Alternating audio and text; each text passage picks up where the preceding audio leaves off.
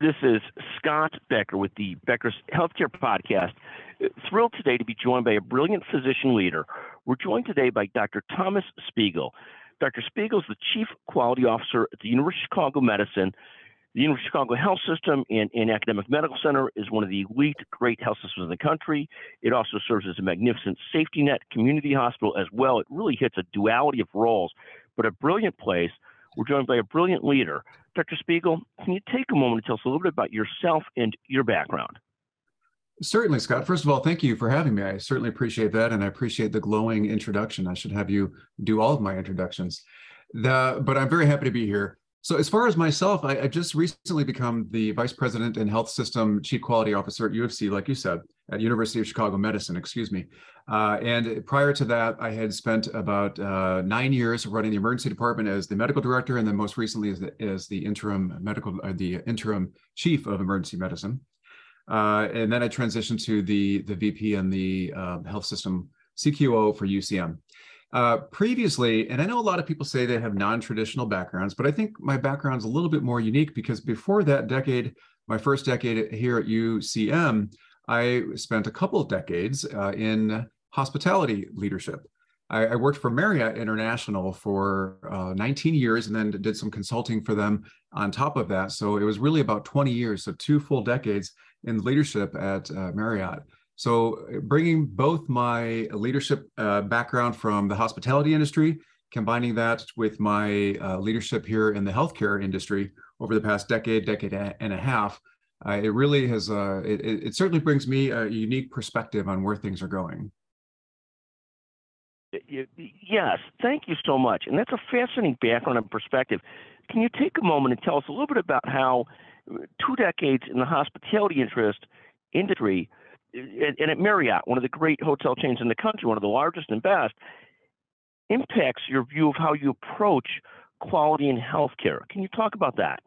I certainly can. Um, in fact, I've spent a long time, for actually many years, thinking about the, this exact topic.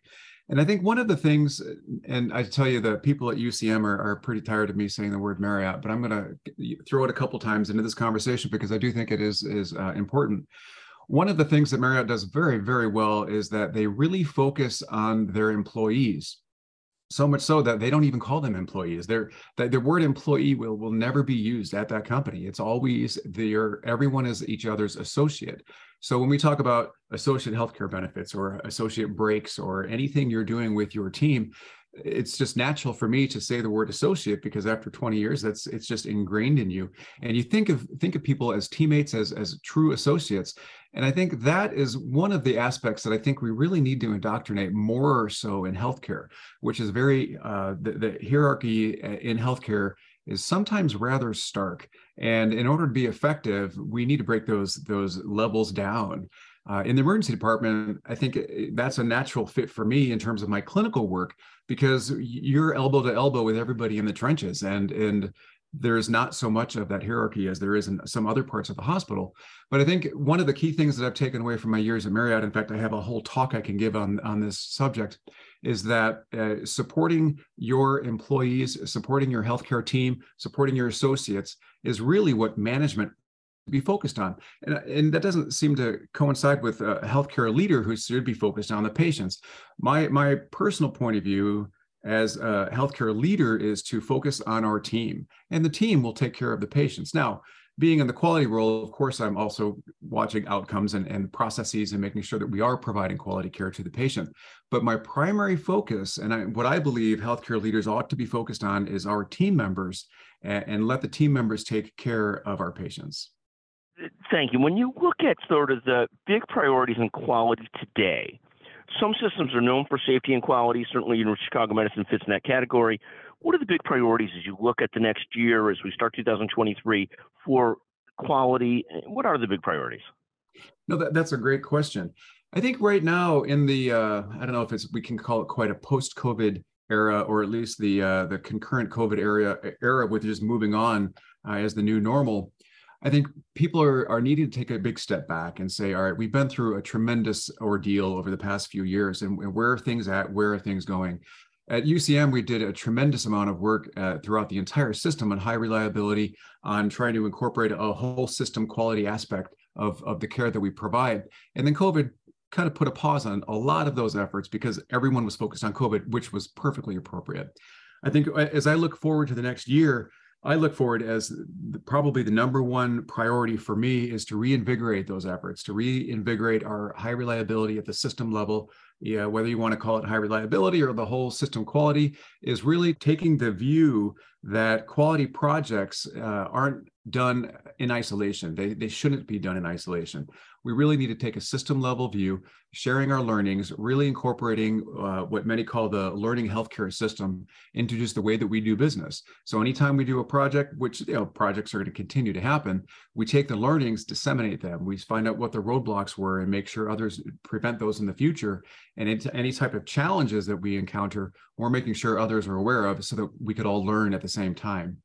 So reinvigorating the high reliability within UCM, I think is, is my top priority for this year. But, but sort of, I, I sort of love that because it's, it's, it's very true and honest as to where people are at the last couple of years and where they're at today. And I think reinvigorating is a fear for a choice because people the last couple of years have been so drinking from a fire hose. If they tell you they've been able to stay after every single objective in their system over the last couple of years when it's been an emergency situation, it, it's hard pressed for them to really do that or be telling the truth. And you, and you say it very clearly, we're reinvigorating. This question of ongoing quality improvement and then disseminating it through the organization. How much of a challenge is this to balance the systems need to constantly be disseminating with having the right people in place throughout the organization that are picking up on that and really utilizing it well and implementing it. How do you hit that right balance of systems to disseminate any improvements and then making sure people are engaged enough, not so exhausted, not so tired, attentive to it, and really can pick up on those things? No, that's a great question. The the the plans that we're outlining right now, it really incorporates some of the things I was discussing earlier about looking at our frontline clinicians, whether they be nurses, whether they be techs, whether they be physicians, and every member of our healthcare team, they're out there on the front lines. We need to engage with them first. So our approach that we're discussing right now is what I'm calling a frontline first approach. Is that we go to the front lines. Uh, I know some healthcare systems say, you know, if, if you have 10,000 employees, you have 10,000 problem solvers. To really embrace that and to say your opinion matters. What you have to say is, is what we want to hear because you know, we're not going to solve everything for, uh, around a conference table. We're going to solve them on the wards, we're going to solve them in the ERs, we're going to solve them in the clinics. And we need to know from the people doing the job where are our opportunities. So the it, it starts with a, a frontline first opportunity session and just hearing their thoughts. And there's going to be a whole lot of complaints and there's you know that things don't work and we we know all those things. We want to know those things and fix them, but we also have priorities. So if we the goal is to come in with a set of priorities to say we need you to fix x or we need to think about how can we how can we help you do your job better while addressing x? And x of course would be whatever the key priority is. Let's say length of stay for example. How can we make the clinics turn around faster? How can we make the inpatient beds turn around faster? And who best to get that information from than the front line? And then at that point once we've heard those have their input in prioritizing them and getting our information back to them to say, hey, look, you gave us 20 great ideas. We don't have the bandwidth to do all 20. We want to, we'll put them on the long term list, but we're going to take your top three and we need your help in implementing them. So, not only getting the ideas from them, uh, but also then having them part of the of the solution process. So then you go through your process engineering and, and all of the kind of lean methods or kaizens or whatever whatever process you want to use, uh, but it, while engaging that front line not only during the process, you know, from the start, during the process, and then afterwards. And that the goal there, of course, is to not only be more effective, but also to lead to more sustainment, which I think has also been another challenge that that many healthcare systems have had. You know, you come in and do these great quality projects, and everything looks great, and a year later you come back and, and there's not a word about any of the, these projects that were were uh, that you thought would be so successful. So I think from engagement to the project actual uh, process, and then the and the sustainability, it really starts and ends at the front line. But your point on this has to be continuous and implemented. Your point on when projects are done ad hoc, like you, you talked about in some systems, a project was done last year, it's all about forgotten this year, and then you're not really building a great system. You're doing ad hoc projects, and that's nice and it's fun for the time being, but you're not really building a great system. it's the constancy of bringing these things into sort of the everyday workers of the health system. And, and, and how big, how important is that, and how big a challenge is that?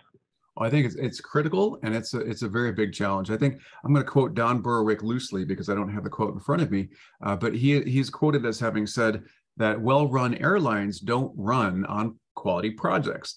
Quality infuses everything they do every day. And uh, again, loosely quoted, but uh, that is really the the approach that I'm encouraging our teams to take. In fact, I, I used that quote just yesterday in a meeting, which is why it's top of mind. Uh, I think that we have to say that as we as we implement projects the learnings we have we have to disseminate them. And then and it doesn't have to be the boring long memos. It could be the short fun kind of newsletters. It could be the team meetings the team huddles. Uh, it's it's consistently and continuously disseminating that information and reinforcing it. Again going back to the front line saying we want your ideas. We like to make your job easier. Your that your opinions matter to us.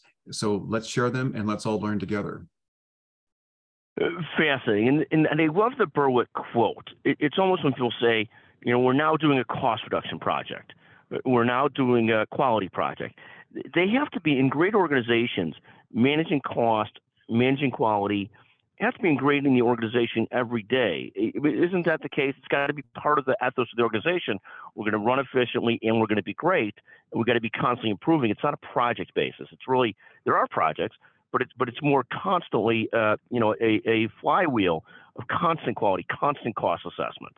Exactly. That, that's exactly right. It it needs to be at the center of what we do. Uh, you, we're here to provide healthcare to our our patients, and that's that's what we do. At the same time, as we focus on supporting our frontline teams to provide that care, our job is to be basically underneath of them, supporting them, giving them the tools and the skills and the knowledge they need and also the motivation that they need we, we ought to be there saying thank you it doesn't it doesn't cost a dime to say thank you uh, and we ought to be doing that we ought to be doing that liberally Thank you very much. Dr. Spiegel, what a pleasure to visit with you today. Thank you so much for joining the Becker's Healthcare Podcast. What a pleasure. Thank you very, very much for joining us. And thank you for the invite.